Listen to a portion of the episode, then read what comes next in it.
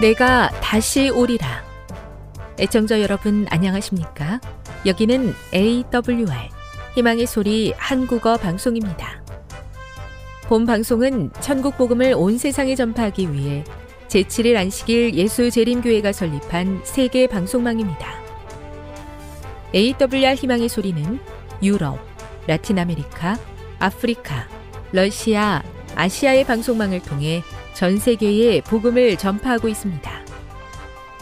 AWR 아시아 희망의 소리 방송국은 한국어 방송을 매일 5시간씩 송출하고 있습니다. 희망의 소리 방송은 인터넷과 스마트폰을 통해서도 언제나 청취하실 수 있습니다. 들으실 수 있는 인터넷 주소는 awr.org입니다. 유튜브로는 awr 코리아로 검색하시면 됩니다. 이 시간 희망의 소리 한국어 방송과 함께 보람있고 유익한 시간 되시기 바랍니다.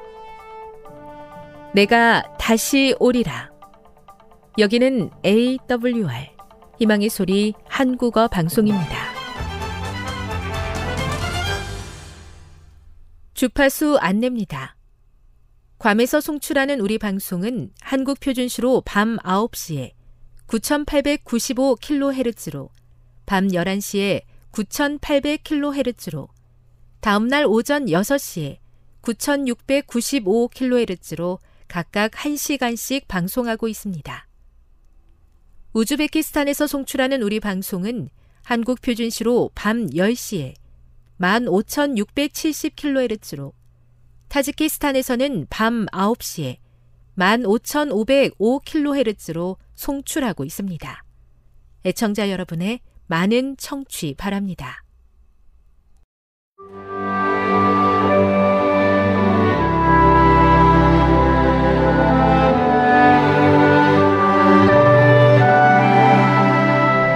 읽어주는 교과 둘째 날 6월 20일 월요일 애굽에 정착한 야곱 하나님께서 부엘세바에서 야곱에게 밤의 이상을 통해 떠나라는 명령을 주셨다는 사실은 매우 흥미롭다.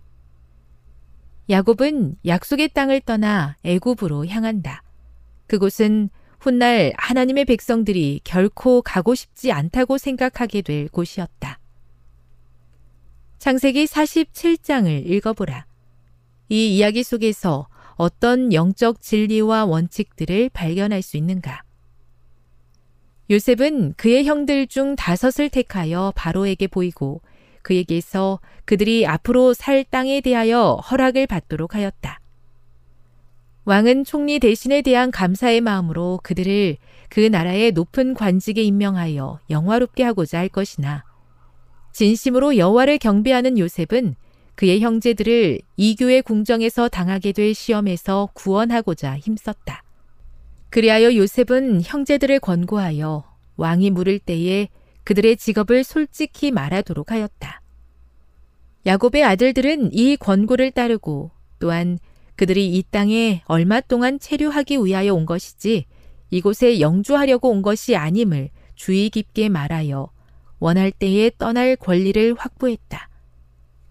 왕은 그들에게 거할 곳을 배정하였다. 왕은 땅의 좋은 곳, 고센 땅을 제공했다. 부주와 선지자 233 바로는 지혜롭게 행동하여 이 체류자들이 그 땅에서 왕의 선물에 기대에 구걸하여 먹는 자들이 되지 않게 했다. 그는 요셉의 형제들이 새로운 환경에 더 잘 적응할 수 있도록 그들의 생업이 무엇인지 물었다. 그는 요셉의 형제들의 전문성을 활용하고자 했고 심지어 그들이 그의 가축을 관리하는 자가 되기를 제안했다. 야곱은 외국인이었으며 바로에 비해 지위도 낮은 나그네에 불과했지만 그는 그 땅의 지도자인 바로 앞에 서서 그를 축복했다. 나그네에 불과했던 야곱이 당시 최고의 강대국이었던 애굽의 통치자 바로를 축복한다는 것이 말이 되는가? 어떻게 이런 일이 가능하단 말인가? 히브리어에서 앞에 서다 라는 동사는 일반적으로 제사장의 일을 나타내는 상황 속에서 사용된다. 애굽에서는 바로가 가장 높은 제사장의 위치를 가지고 있었다는 사실을 고려할 때 야곱이 바로를 축복했다는 사실은 영적인 면에서 보면 야곱이 애굽의 가장 높은 제사장이었던 바로보다 더 높은 위치에 서 있었음을 보여준다. 교훈입니다. 바로의 배려로 애굽 땅에 잘 정착하게 된 야곱은 자신보다 훨씬 높은 지위에 있던 바로를 축복함으로 택함 받은 백성으로서 그가 가진 영적 우월성을 나타냈다. 묵상. 야곱이 자신보다 더 높은 지위에 있던 바로를 축복했다는 사실이 갖는 영적인 의미는 무엇입니까? 적용. 우리가 지금 어떤 상황에 놓여 있든지 왕 같은 제사장들이요, 거룩한 나라요, 그의 소유가 된 백성이라는 사실을 기억한다면 다른 사람들을 어떻게 대해야 할까요? 우리의 믿음이 우리에게 어떤 책임을 부여하고 있습니까? 영감의 교훈입니다. 17년의 행복한 여생을 누린 야곱. 그들이 도착한 후 오래지 않아 요셉은 또한 그의 아버지를 인도하여 왕을 아련하게 되었다. 야곱은 왕궁에 처음 온 사람이었으나 장엄한 자연 가운데서 전능하신 왕과 교제하여 왔기 때문에 이제 우월감을 가지고 손을 들어 바로를 축복하였다. 그러나 그에게 17년 동안 고센 땅에서 평화스러운 여생을 보내도록 허락되었다. 이 기간은 전에 살아온 세월과 뚜렷한 대조를 이루는 행복스러운 세월이었다. 부조화 선지자 233 하나님께 부름받은 왕 같은 제사장으로서 세상에 축복을 전하는 축복의 통로가 되고 싶습니다. 하나님과의 밀접한 관계를 통해 하나님의 마음을 깨닫고 그 사랑의 마음을 삶을 통해 세상에 전하는 축복의 전달자가 되게 해 주시옵소서.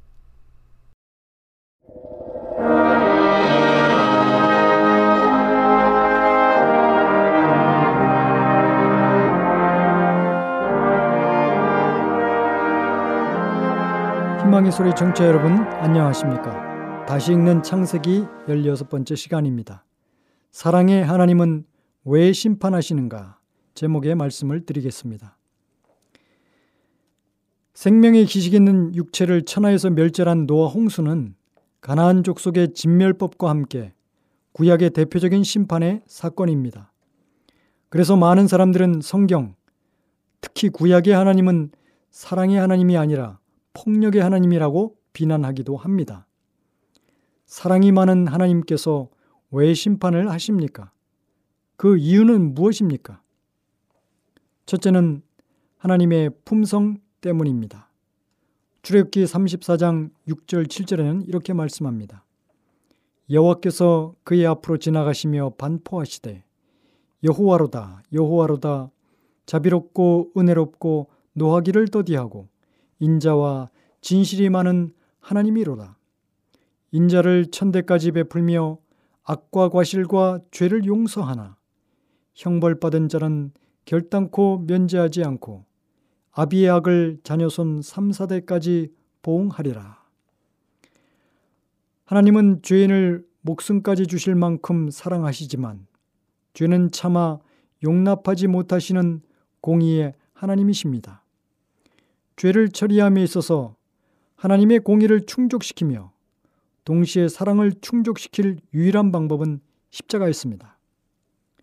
십자가에서 죄를 용납 못하시는 하나님의 공의와 죄인을 죽기까지 사랑하신 하나님의 사랑이 입맞추었습니다.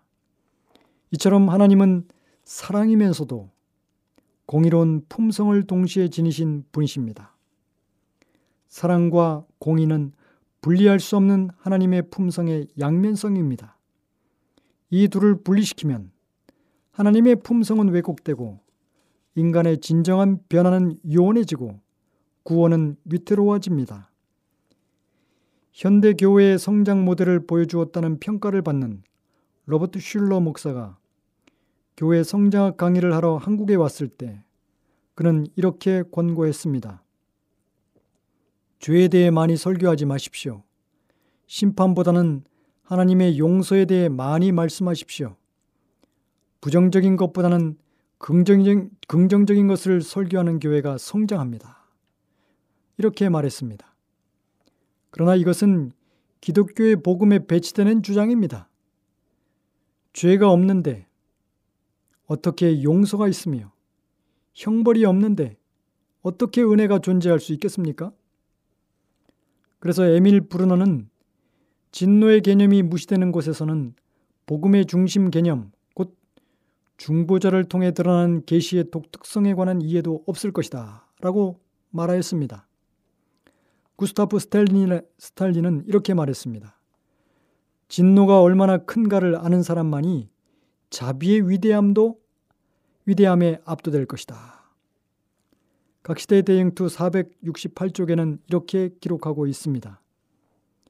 율법이 없으면 사람들은 하나님의 신성성과 순결, 그리고 자기 자신들의 죄와 불결에 대하여 올바른 관념을 가질 수 없다. 그들은 죄에 대하여 진정으로 깨닫지 못하고 회개할 필요성도 느끼지 않는다. 하나님의 율법을 어긴 자로서의 그들의 속절없는 상태를 알지 못하고 속지 않은 그리스도의 피가 필요함을 인정하지도 않는다. 근본적인 마음의 변화도 생애의 개혁도 없이 구원의 소망을 받아들인다. 그리하여 피상적인 회개가 보편화되고 결코 그리스도와 연합한 경험이 없는 많은 사람들이 교회에 들어오게 된다고 기록했습니다. 율법의 공의 앞에 떨어본 사람만이 복음의 가치를 알게 되는 것입니다. 죄의 심각함과 고뇌의 깊이를 알아야 은혜의 고귀함을 알 수 있습니다. 율법의 공의가 평가절하되면 복음의 가치도 저하될 것입니다. 신의 산에 올라가 본 사람만이 갈바리가 보이게 되는 것입니다. 엘렌지 와이트는 이렇게 설명합니다. 단 한 계명을 범했거나 가장 작은 세부 하나를 범해도 하나님의 율법을 범하는 것은 죄이다.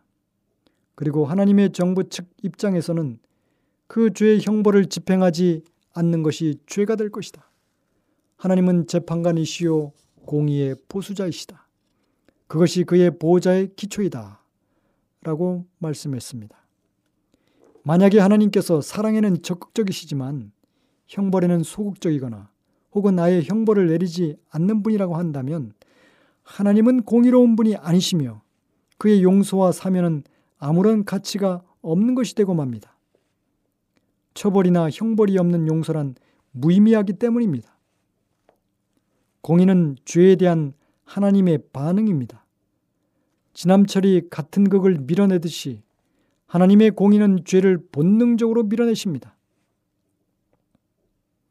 그러면 왜 하나님은 죄를 그토록 미워하시고 심판하시는 것입니까? 그 이유는 하나님께서 죄의 본질과 그 결과를 너무나 잘 아시기 때문입니다.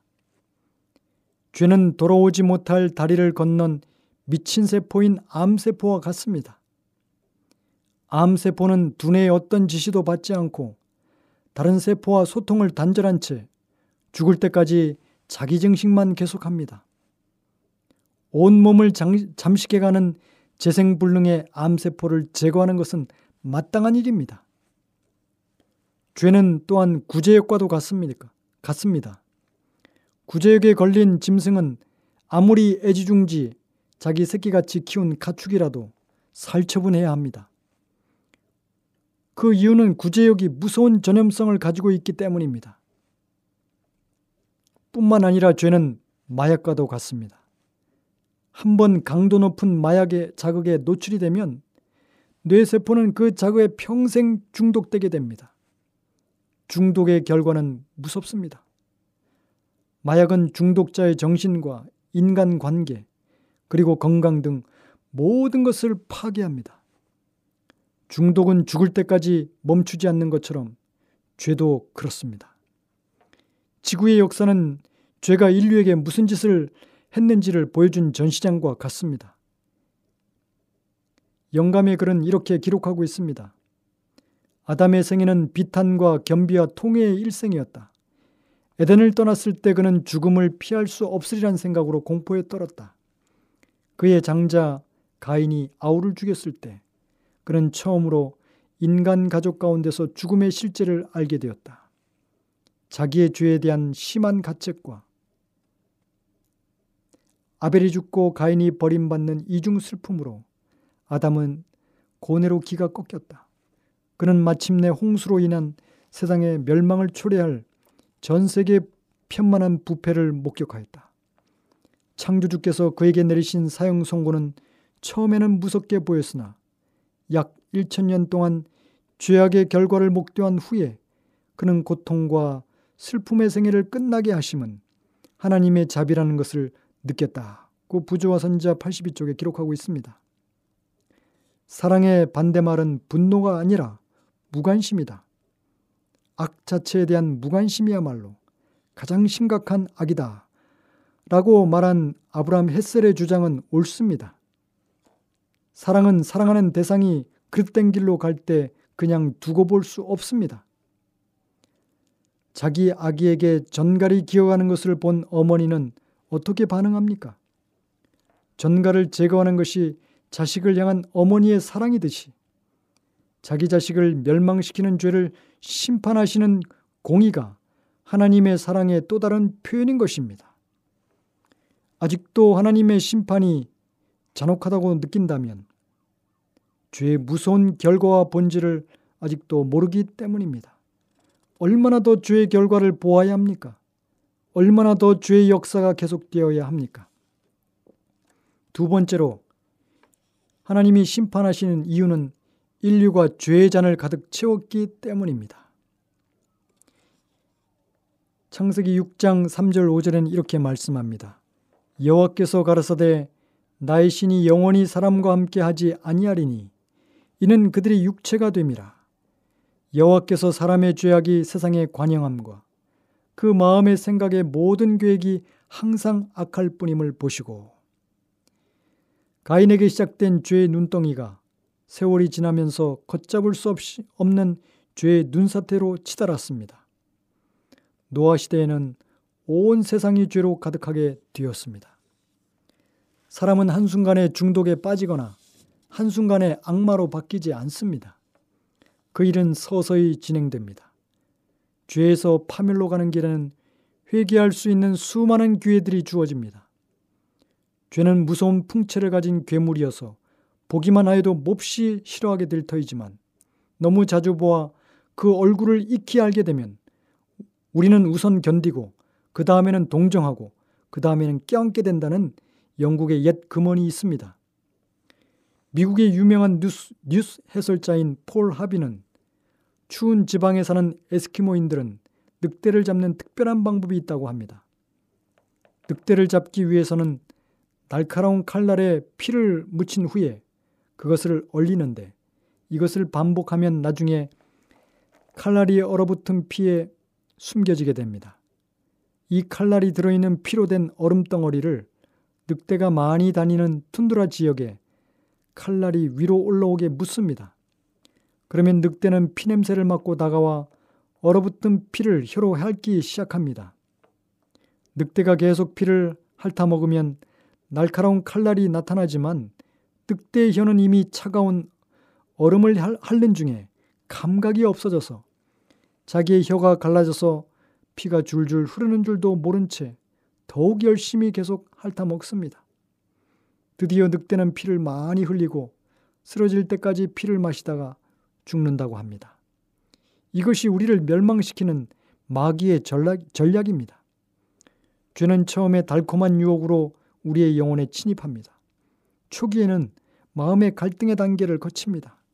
양심의 갈등과 후회를 반복하면서 계속 죄에 탐닉하는 사람의 마음은 서서히 굳어집니다.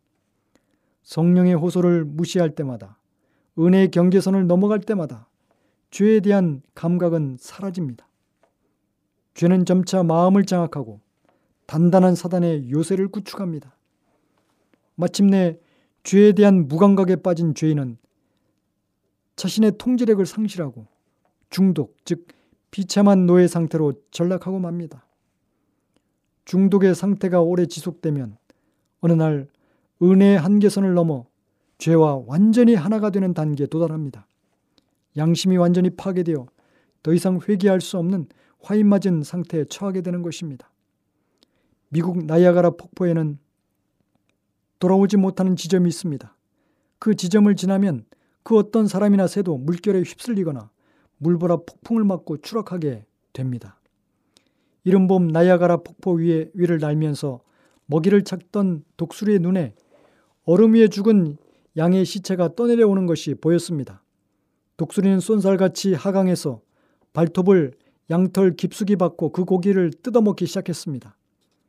독수리가 고기를 먹느라 정신이 팔려 점점 폭포와 가까워지고 있다는 사실을 잊고 있었습니다. 독수리는 폭포의 굉음을 듣고 정신을 차렸을 때는 낭떠러지가 눈앞에 펼쳐져 있었습니다. 그러나 독수리는 아랑곳하지 않았습니다. 마지막 남은 살점을 모두 먹어 치운 후에 강력한 날개를 펴서 창공으로 날아오르면 그만이라고 생각했습니다. 이제 달콤한 파티를 모두 끝내고 독수리는 포만한 감을 느끼면서 공중으로 날아오르기 위해서 날개를 활짝 펼쳤지만 몸이 움직이지 않았습니다. 양의 털에 깊숙이 박힌 발톱이 얼어붙어서 빠지지 않는 것입니다. 독수리는 날개를 퍼득거리다가 양의 사체와 함께 폭포에 추락해서 산산조각이 나고 말았습니다. 인간에게도 은혜의 한계 지점이 있습니다. 죄는 순간의 달콤함을 주지만 죄에 계속 탐닉하는 자의 마음은 인절미가 돌처럼 딱딱하게 굳어지는 것처럼 강팍해집니다. 죄에 대한 무감각, 죄를 즐기는 것을 합리화하고 심지어 자랑하는 지경에 이르게 됩니다. 죄의 잔이 가득하게 되면 하나님은 이제 그 영혼과 더 이상 다투, 다투지 않으시고 죄 가운데 살도록 내버려 두십니다. 노아 시대는 마지막 은혜의 기간이 120년간 주어졌지만 노아의 외침과 방주 짓는 망치 소리를 들으면서도 회개하는 사람은 아무도 없습니다. 불치 판정이 확정된 말기암 환자가 고통 중에 오래 사는 것은 저주인 것처럼 회개의 가능성이 사라진 죄인이 오래 사는 것 또한 저주입니다. 죄로 굳어진 인생을 끝내는 것은 하나님의 자비입니다. 부좌선자 78쪽은 이렇게 말씀하고 있습니다. 첫 살인자의 생명을 취하지 않음으로써 하나님께서는 온 우주 앞에 대증투의 관계가 있는 첫 교훈을 제시하셨다. 가인의 죄 이후에 15세기 후에 온 세상은 범람한 범죄와 부패 가운데 가인의 감화와 모본의 결과를 목격하였다. 사람들이 죄 중에 오래 살면서 살면 살수록 더 타락하게 되었다. 재갈을 물리지 않는 악의 생애를 단축시키고 굳어진 반역 정신을 가진 자들의 감화를 세상에서 제거하신 하나님의 선고는 저주가 아니라 오히려 축복이었다라고 말씀합니다. 지금 여러분께서는 AWR 희망의 소리 한국어 방송을 듣고 계십니다.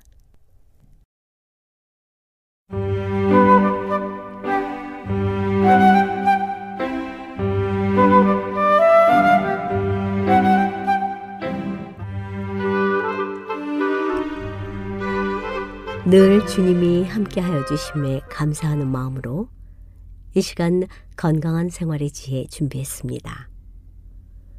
오늘은 인간 관계에 대해서 알아보도록 하겠습니다. 우리 모두는 인간이라는 거대한 피륙에 함께 짜여져 있으므로 우리가 다른 사람의 이익과 향상을 위해 할 수 있는 모든 것은 우리에게 축복이 되어 돌아올 것입니다. 상호 의존의 법칙은 사회의 모든 계층에 다 적용됩니다. 주님의 계획에서 인간은 서로에게 필요하도록 만들어졌습니다.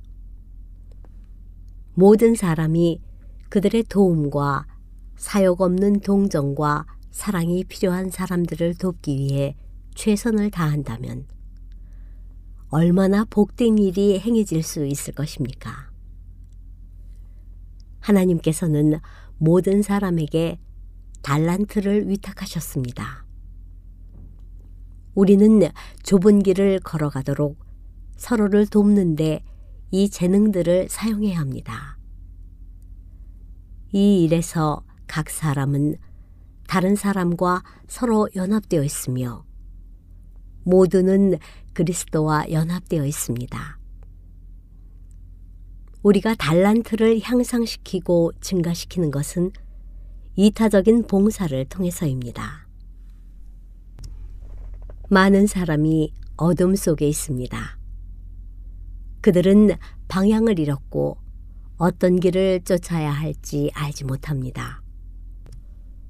혼란에 빠진 이들이 당황해하는 이들을 찾아가서 그들에게 희망과 격려의 말을 해주도록 지도합니다. 그들이 이런 일을 하기 시작할 때 하늘의 빛이 그들에게 나아갈 길을 밝히 보여줄 것입니다.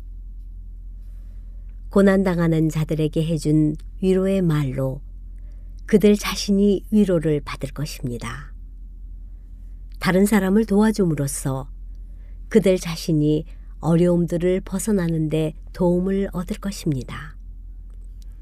기쁨이 슬픔과 음울함을 대신합니다. 하나님의 영으로 충만해진 심령은 모든 동료 인간에 대한 동정으로 불타오를 것입니다. 이런 모든 사람은 더 이상 어두움 가운데 있지 않습니다. 그의 어두움은 대낮과 같이 될 것입니다. 우리는 서로에 대하여 대단히 엄숙한 관계를 유지하고 있습니다. 우리의 영향은 영혼들의 구원에 유익하든지 아니면 불리하든지 둘 중 하나입니다. 우리는 그리스도와 함께 거두어들이든지 널리 흩어버립니다. 우리는 다른 사람들이 바른 길에서 떠나가게 하지 않도록 겸손하게 걷고 고든 길을 만들어야 합니다. 우리는 생각과 말과 행동에서 가장 엄격한 순결을 보존해야 합니다. 하나님께서 우리의 은밀한 죄를 그분의 얼굴 빛 안에 두신다는 것을 기억해야 합니다. 최고의 사람들도 괴롭히는 사탄이 암시하고 일깨우는 생각과 감정들이 있습니다. 그러나 그것들을 마음에 품지 않고 증오스러운 것으로 여겨 물리쳐버린다면 영혼은 죄책으로 오염되지 않습니다. 그리고 아무도 그들의 영향으로 더럽혀지지 않습니다.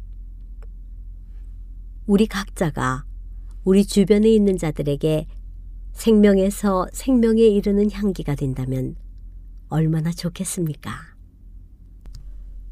우리는 분별 없고 불합리하고 무가치한 사람들에게 베푼 친절하고 사려 깊은 행동이 어떤 결과를 가져오는지 심판 때까지 결코 알 수 없을지 모릅니다.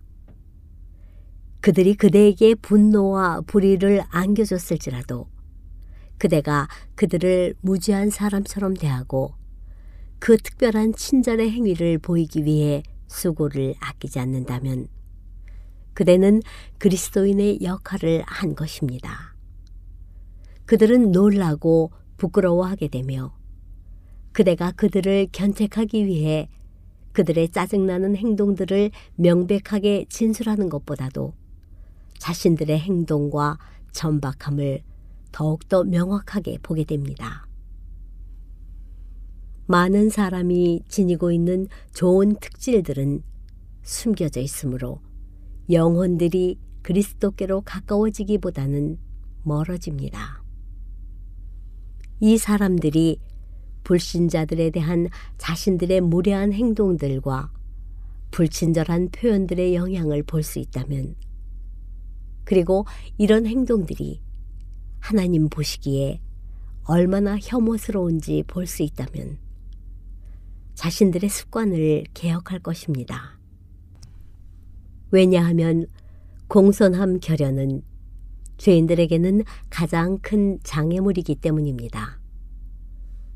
이기적이고 불평하고 심술궂은 그리스도인들은 죄인들이 그리스도께 접근하는데 관심을 갖지 못하게끔 그 길을 막아버립니다. 그리스도께서 그대가 행하는 모든 행동 가운데에서 드러나시도록 해야 합니다. 모든 사람이 그대가 예수 그리스도의 살아있는 편지라는 것을 보게 하십시오. 사랑스러운 사람이 되어야 합니다. 그대의 생활로 그대와 접촉하는 모든 사람의 마음을 얻도록 해야 합니다. 오늘날 진리를 다른 사람들에게 매력적으로 만들기 위한 노력이 별반 기울여지지 않고 있습니다. 그대가 하는 모든 말, 그대가 행하는 모든 행위는 선악 간에 그대와 교제하는 사람들에게 영향을 끼칩니다. 그러므로 그대의 말이 생명의 말이 되고 그대의 일이 사랑의 일이 될 수 있도록 믿음으로 그리스도께서 그대의 심령 속에 거하시도록 만드는 일은 얼마나 필수적입니까? 하나님께서는 그의 영혼을 둘러싸고 있는 영향에 대해서 각 사람에게 책임을 물으십니다. 자기 자신에게 그리고 다른 사람에게 미친 영향에 대해서 각자에게 책임을 지우십니다. 그분께서는 젊은 남녀들이 마음과 몸의 기능을 사용하는데 엄격하게 절제하고 성실하게 될 것을 촉구하십니다. 그들의 재능은 그 능력을 하나님께 영광이 되고 이웃들의 유익을 위하여 부지런하고 현명하게 사용함으로써만 개발될 수 있습니다. 우리의 영혼을 믿음의 분위기로 둘러싸는 것은 대단히 중요합니다. 매일 우리는 영혼을 둘러싸고 있는 분위기대로 영원한 운명을 결정짓고 있습니다. 우리는 개인적으로 발휘하는 영향에 대해 책임이 있으며 우리가 보지 못하는 결과들이 우리의 언행에서 초래될 것입니다. 하나님께서 의인 10명을 인하여 소돔을 구원하실 수 있으셨는데 하물며 그리스도의 이름을 공언하는 사람들이 그분의 의의 옷을 입는다면 그 신실함의 결과로 미치는 선한 영향은 어떠하겠습니까? 주님께서는 우리가 성화되기를 원하십니다. 우리는 다양한 기질의 사람들과 맞닥뜨려야 하기에 사람들의 마음을 어떻게 다루어야 할지 알아야 합니다. 우리는 복이 되는 말을 말하게 해달라고 그리스도께 간구해야 합니다. 그처럼 다른 사람들을 돕기 위해 애쓸 때 우리 자신이 복을 받게 될 것입니다. 지금까지 건강한 생활의 지혜였습니다.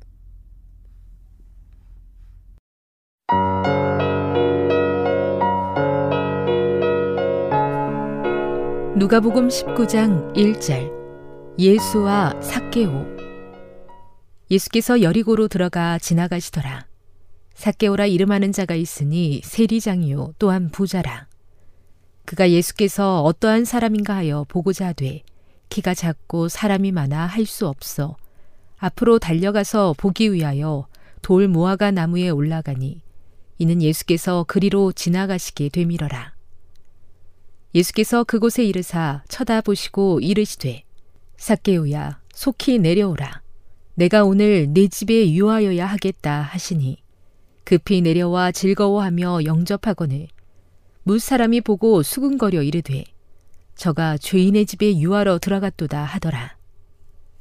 삭개오가 서서 주께 여짜오되 주여 보시옵소서. 내가 소유의 절반을 가난한 자들에게 주겠사오며 만일 누구의 것을 속여 빼앗은 일이 있으면 내 갑절이나 갚겠나이다.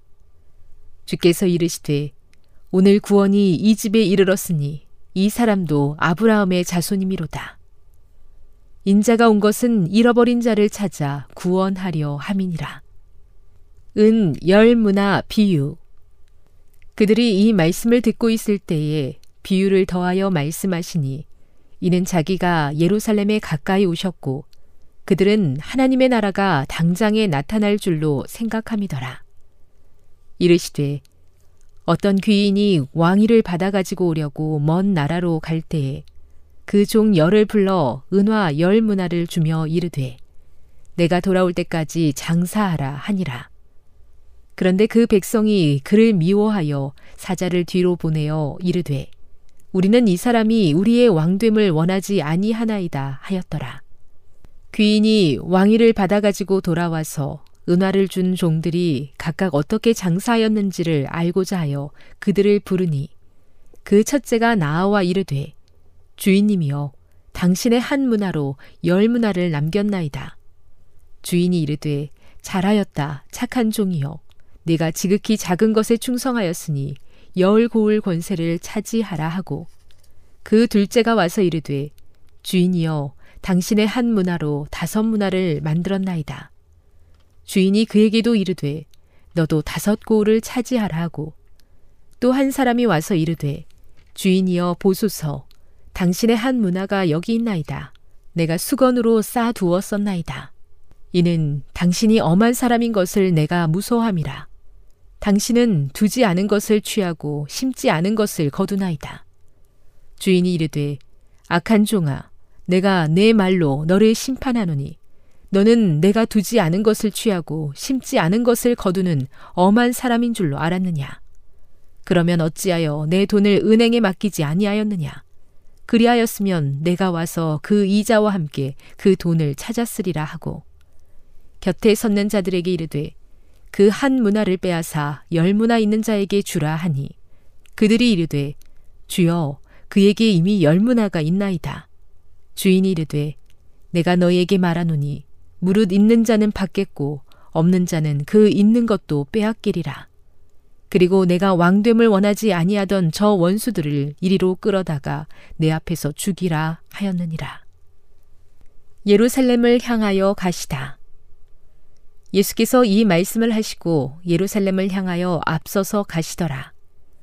감남원이라 불리는 산 쪽에 있는 벳바게와 베다니에 가까이 가셨을 때에 제자 중 둘을 보내시며 이르시되 너희는 맞은편 마을로 가라. 그리로 들어가면 아직 아무도 타보지 않은 나귀 새끼가 매여 있는 것을 보리니 풀어 끌고 오라. 만일 누가 너희에게 어찌하여 푸느냐 묻거든 말하기를 주가 쓰시겠다 하라 하심해 보내심을 받은 자들이 가서 그 말씀하신 대로 만난지라 나귀 새끼를 풀 때에 그 임자들이 이르되 어찌하여 나귀 새끼를 푸느냐 대답하되 주께서 쓰시겠다 하고 그것을 예수께로 끌고 와서 자기들의 겉옷을 나귀 새끼 위에 걸쳐놓고 예수를 태우니 가실 때에 그들이 자기의 겉옷을 길에 펴더라. 이미 감난산 내리막길에 가까이 오심에 제자의 온 무리가 자기들이 본바 모든 능한 일로 인하여 기뻐하며 큰 소리로 하나님을 찬양하여 이르되 찬송하리로다. 주의 이름으로 오시는 왕이여. 하늘에는 평화요 가장 높은 곳에는 영광이로다 하니. 무리 중 어떤 바리새인들이 말하되 선생이여 당신의 제자들을 책망하소서 하거늘. 대답하여 이르시되 내가 너희에게 말하노니 만일 이 사람들이 침묵하면 돌들이 소리 지르리라 하시니라 가까이 오사 성을 보시고 우시며 이르시되 너도 오늘 평화에 관한 일을 알았더라면 좋을 뻔하였거니와 지금 내 눈에 숨겨졌도다. 날이 이를지라 내 원수들이 토둔을 쌓고 너를 둘러 사면으로 가두고 또 너와 및 그 가운데 있는 내 자식들을 땅에 메어치며 돌 하나도 돌 위에 남기지 아니하리니 이는 내가 보살핌 받는 날을 알지 못함을 이남이니라 하시니라. 성전에 들어가신 예수. 성전에 들어가사 장사하는 자들을 내쫓으시며 그들에게 이르시되 기록된 바 내 집은 기도하는 집이 되리라 하였거늘 너희는 강도의 소굴을 만들었도다 하시니라. 예수께서 날마다 성전에서 가르치시니 대제사장들과 서기관들과 백성의 지도자들이 그를 죽이려고 꾀하되 백성이 다 그에게 귀를 기울여 들으므로 어찌할 방도를 찾지 못하였더라. 누가복음 20장 1절 예수의 권위를 두고 말하다. 하루는 예수께서 성전에서 백성을 가르치시며 복음을 전하실세 대제사장들과 서기관들이 장로들과 함께 가까이 와서 말하여 이르되 당신이 무슨 권위로 이런 일을 하는지 이 권위를 준 이가 누구인지 우리에게 말하라. 대답하여 이르시되 나도 한 말을 너희에게 물으리니 내게 말하라. 요한의 침례가 하늘로부터냐 사람으로부터냐 그들이 서로 의논하여 이르되 만일 하늘로부터라 하면 어찌하여 그를 믿지 아니하였느냐 할 것이요 만일 사람으로부터라 하면 백성이 요한을 선지자로 인정하니 그들이 다 우리를 돌로 칠 것이라 하고 대답하되 어디로부터인지 알지 못하노라 하니 예수께서 이르시되 나도 무슨 권위로 이런 일을 하는지 너희에게 이르지 아니하리라 하시니라. 포도원 농부 비유 그가 또 이 비유로 백성에게 말씀하시기 시작하시니라. 한 사람이 포도원을 만들어 농부들에게 새로 주고 타국에 가서 오래 있다가 때가 이름에 포도원 소출 얼마를 바치게 하려고 한 종을 농부들에게 보내니 농부들이 종을 몹시 때리고 거저 보내었거늘. 다시 다른 종을 보내니 그도 몹시 때리고 능욕하고 거저 보내었거늘. 다시 세 번째 종을 보내니 이 종도 상하게 하고 내쫓은지라. 포도원 주인이 이르되 어찌할까 내 사랑하는 아들을 보내리니 그들이 혹 그는 존대하리라 하였더니 농부들이 그를 보고 서로 의논하여 이르되 이는 상속자니 죽이고 그 유산을 우리의 것으로 만들자 하고 포도원 밖에 내쫓아 죽였느니라. 그런즉 포도원 주인이 이 사람들을 어떻게 하겠느냐?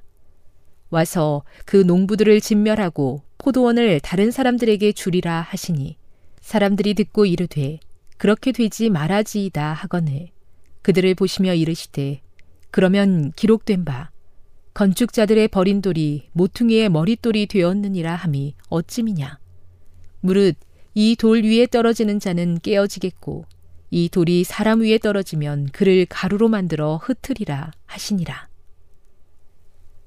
가이사에게 세를 바치는 것. 서기관들과 대제사장들이 예수의 이 비유는 자기들을 가리켜 말씀하심인 줄 알고 즉시 잡고자 하되 백성을 두려워하더라. 이에 그들이 엿보다가 예수를 총독의 다스림과 권세 아래에 넘기려 하여 정탐들을 보내어 그들로 스스로 의인인 체하며 예수의 말을 책잡게 하니 그들이 물어 이르되 선생님이여 우리가 아노니 당신은 바로 말씀하시고 가르치시며 사람을 외모로 취하지 아니하시고 오직 진리로서 하나님의 도를 가르치시나이다. 우리가 가이사에게 세를 바치는 것이 옳으니까 옳지 않으니까 하니 예수께서 그 관계를 아시고 이르시되 데나리온 하나를 내게 보이라. 누구의 형상과 글이 여기 있느냐? 대답하되 가이사의 것이니이다. 이르시되 그런즉 가이사의 것은 가이사에게 하나님의 것은 하나님께 바치라 하시니 그들이 백성 앞에서 그의 말을 능히 책잡지 못하고 그의 대답을 놀랍게 여겨 침묵하니라. 부활 논쟁 부활이 없다고 주장하는 사두개인 중 어떤 이들이 와서 물어 이르되 선생님이여 모세가 우리에게 써주기를 만일 어떤 사람의 형이 아내를 두고 자식이 없이 죽으면 그 동생이 그 아내를 취하여 형을 위하여 상속자를 세울지니라 하였나이다. 그런데 칠 형제가 있었는데 마지가 아내를 취하였다가 자식이 없이 죽고 그 둘째와 셋째가 그를 취하고 일곱이 다 그와 같이 자식이 없이 죽고 그 후에 여자도 죽었나이다. 일곱이 다 그를 아내로 취하였으니 부활 때에 그 중에 누구의 아내가 되리이까? 예수께서 이르시되 이 세상의 자녀들은 장가도 가고 시집도 가되 저 세상과 및 죽은 자 가운데서 부활함을 얻기에 합당히 여김을 받은 자들은 장가 가고 시집 가는 일이 없으며 그들은 다시 죽을 수도 없나니 이는 천사와 동등이요 부활의 자녀로서 하나님의 자녀임이라. 죽은 자가 살아난다는 것은 모세도 가시나무 떨기에 관한 글에서 주를 아브라함의 하나님이요 이삭의 하나님이요 야곱의 하나님이시라 칭하였나니 하나님은 죽은 자의 하나님이 아니요 살아있는 자의 하나님이시라.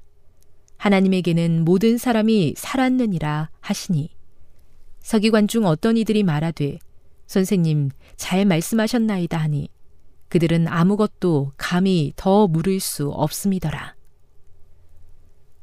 그리스도와 다윗의 자손 예수께서 그들에게 이르시되 사람들이 어찌하여 그리스도를 다윗의 자손이라 하느냐 시편에 다윗이 친히 말하였으되 주께서 내 주께 이르시되 내가 내 원수를 내 발등상으로 삼을 때까지 내 우편에 앉았으라 하셨도다 하였느니라.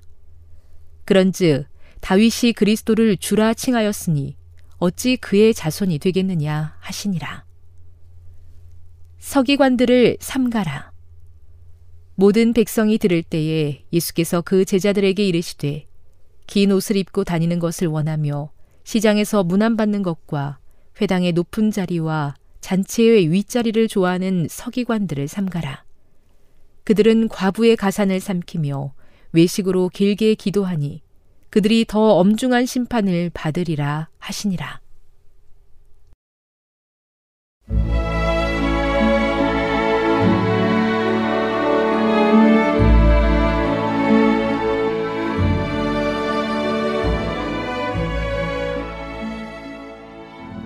애청자 여러분 안녕하십니까? 명상의 오솔길의 유병숙입니다. 이 시간은 교회를 사랑하시고 돌보시는 하나님의 놀라운 능력의 말씀이 담긴 엘렌지 화이처 교회 증언 1권을 함께 명상해 보겠습니다. 제 11장 결혼과 그 후의 활동 배가 흔들릴 때 어떤 부인이 나를 돌아보며 말했다. 당신은 무섭지 않습니까? 나는 우리가 결코 상륙할 수 없으리라고 생각합니다. 나는 그리스도를 피난처로 삼았다고 그에게 말했다. 그러므로 만일 나의 사업이 완성되었을 것 같으면 나는 어떤 다른 장소에서와 마찬가지로 바다 밑바닥에 누워도 괜찮을 것이었다. 그러나 나의 사업이 이루어지지 않았을 것 같으면 대양의 모든 물도 나를 빠뜨리지 못할 것이었다. 나는 하나님을 의지하고 있었다. 하나님의 영광을 위한 일이 될 것 같으면 그분께서 우리를 안전하게 육지까지 데려다 주실 것이었다. 이때 나는 그리스도인의 소망을 높이 평가하였다. 내 앞에 펼쳐진 장면은 하나님의 진노의 폭풍이 가련한 죄인을 엄습할 때 여호와의 맹렬한 진노의 날을 나의 마음에 생생하게 알려주었다. 그때 심한 절규와 눈물과 죄의 고백과 자비를 위한 탄원이 있을 것이다. 그러나 때는 이미 너무 늦을 것이다. 내가 부를지라도 너희가 듣기 싫어하였고, 내가 손을 펼지라도 돌아보는 자가 없었고, 도리어 나의 모든 교훈을 멸시하며 나의 책망을 받지 아니하였은즉 너희가 재앙을 만날 때 내가 웃을 것이며 너희에게 두려움이 임할 때에 내가 비웃으리라. 하나님의 자비로 우리는 모두 무사히 상륙하였다. 그러나 폭풍을 만났을 때 많은 공포감을 나타낸 승객들 중 어떤 사람들은 그것에 관하여 말하지 않고 그들의 두려움을 경멸할 뿐이었다. 보호함을 받아 육지를 볼 수만 있을 것 같으면 그리스도인이 되겠다고 엄숙하게 약속한 한 사람은 배를 떠나면서 하나님께 영광을 돌려라. 나는 육지를 다시 밟게 되어 기쁘다라고 조롱하는 태도로 부르짖었다. 나는 그 여자에게 몇 시간 전으로 되돌아가서 하나님께 한 맹세를 기억하라고 했다. 그러자 그녀는 비웃으면서 나를 떠나갔다. 나는 임종시 하는 회개를 강하게 상기하였다.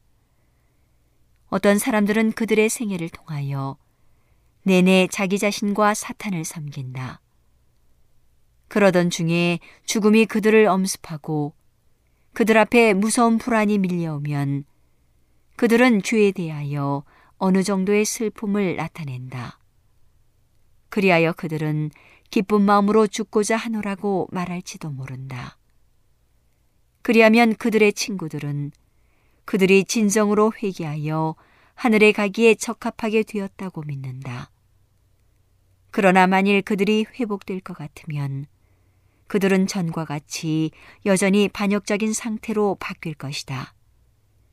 나는 잠언 1장 27절 28절을 기억한다. 너희의 두려움이 광풍같이 임하겠고 너희의 재앙이 폭풍같이 이르겠고 너희에게 근심과 슬픔이 임하리니 그때 너희가 나를 부르리라. 그래도 내가 대답지 아니하겠고 부지런히 나를 찾으리라. 그래도 나를 만나지 못하리니 1847년 8월 26일 메인주 골햄에서 우리의 장남 헨리 니콜즈 와이시 태어났다. 10월에 톱샴의 하울랜드 형제 자매가 친절하게도 그의 주택의 한 부분을 우리에게 제공해 주었다. 우리는 그의 후의를 기꺼이 받아들이고 빌린 가구로 살림을 시작했다. 우리는 가난했고 재정적 어려움을 당했다. 우리는 남에게 의존하지 않고 스스로 자립하며 다른 사람들을 도와줄 수 있는 무엇인가를 하기로 결심했다. 그러나 우리의 뜻대로 되지 않았다. 나의 남편은 철로에 돌을 까는 일을 매우 열심히 했다. 그러나 그는 자신의 노동에 상당하는 임금을 받을 수 없었다.